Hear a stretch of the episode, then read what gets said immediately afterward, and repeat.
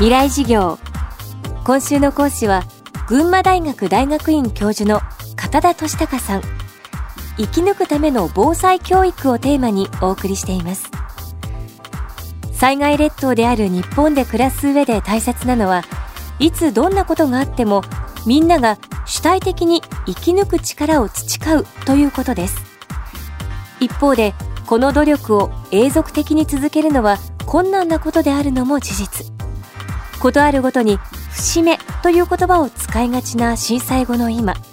私たちが未来を生きるために大切にすべきはどんなことなのでしょうか。未来事業よじかんめ、テーマは風化の意味。あの思いを後世に二度とさせないという、これはですね、あの被災をしたもの、被災を経験したもの、そこに同じ時間を空間を共有したものの、僕は後世に対する責任だろうと思うんですね。ところがですね、ごねん経つということは、小学校いちねん生の子供はですね、当時にさいですね、おそらく記憶にないですね。で、もうごねんもすると小学生はですね、全員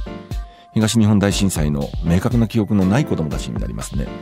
で、この子たちが東日本大震災の教訓をどう引き継いでくれるのかというところに、僕は大きなポイントがあるように思うんですね。僕は昭和さんじゅうごねん生まれです。で、僕の生まれるじゅうごねんまえに終戦があったはずですね。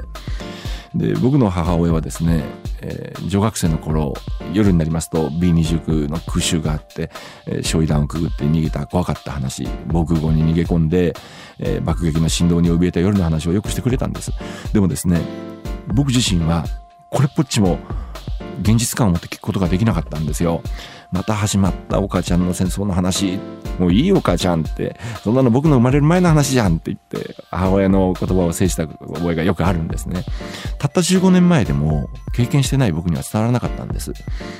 そう考えるときにですね、経験してないことを一世代でも語り継ぐことがいかに難しいかということで、ごねん経ちました。釜石でですね、防災教育を再開したいからといって、えー、宇野住まい地区の子どもたちに授業に行きました。子どもたちに問いかけたんですね。今何が大事だと思うという問いかけに対して、子どもたちは後世に語り継ぐことが大事だって、僕たちのような経験はもう二度と他の地域の人たちにさせたくないと、こう言ったんですね。その子たちに向かって僕はですね、まだそんなこと言ってるのかってちょっと厳しい言葉を吐いてしまったんです。釜石はですね、さんじゅうよんきも津波の記念碑があるんですね。毎回毎回やられては碑を作るんですね。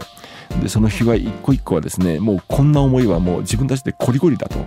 もうそれはあっちゃならないという思いの中で建ててくれた碑がさんじゅうよんきも積み重なって、語り継いで後世に同じ思いをさせないっていうのはいかに難しいことかって、君たちが一番よく知ってるじゃないかってこう言ったんですね。で、僕が釜石で防災教育を始めたきっかけ、それは子どもたちが逃げないと言ったからです。そしてその逃げないと言った子は逃げないと育まれたからですね。で、僕はそれを子どもたちに言ったんです。いいか、それを語り継ぐんじゃないんだ、いいか、それをやり続けろ、今日からやり続けろ、やり続けてお父さんになれ、お母さんになれ、その下で君たちの次の世代を育んでくれ。そうすると君たちの子どもたちはお父さんお母さんが当たり前のようにやってること、それを言わずもがなで体得していくだろ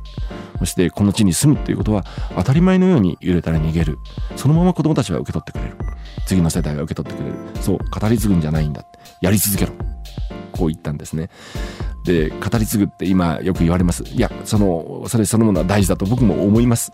でもですね、たった一世代だってまたげないんですよ。現実感を持ってまたげないんですね。で、津波だとか大きな災害ってのはひゃくねんかん隔だとするならば、ひゃくねんという月日はですね、自分お父さんおじいちゃんないしひいおじいちゃんの時代にあったらしいよ。これがひゃくねんのイメージ。一世代もまたげやしないのにさん世代よん世代またいで、本当に今の僕らのこの思いが後世にそのまま伝わるのか、僕は無理だと思います。語り継ぐんじゃないんですよ。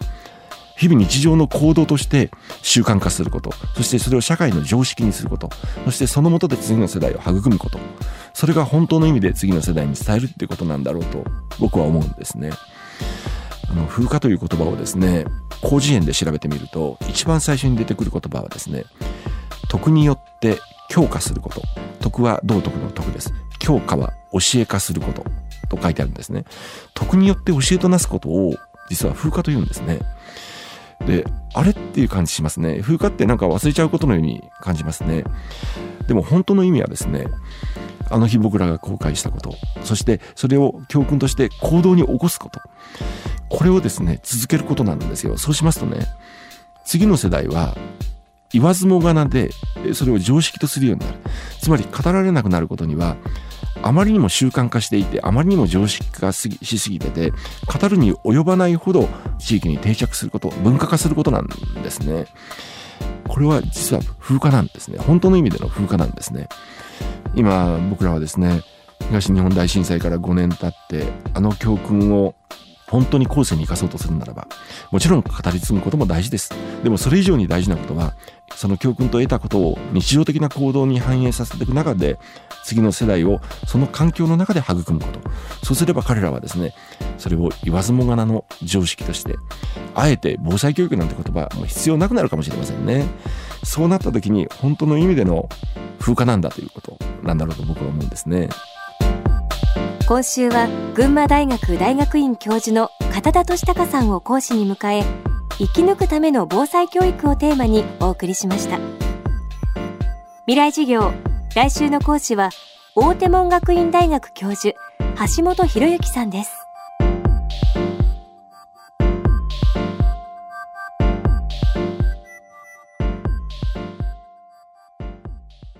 未来授業、この番組はオーケストレーティング・ア・ブライター・ワールド エヌイーシー がお送りしました。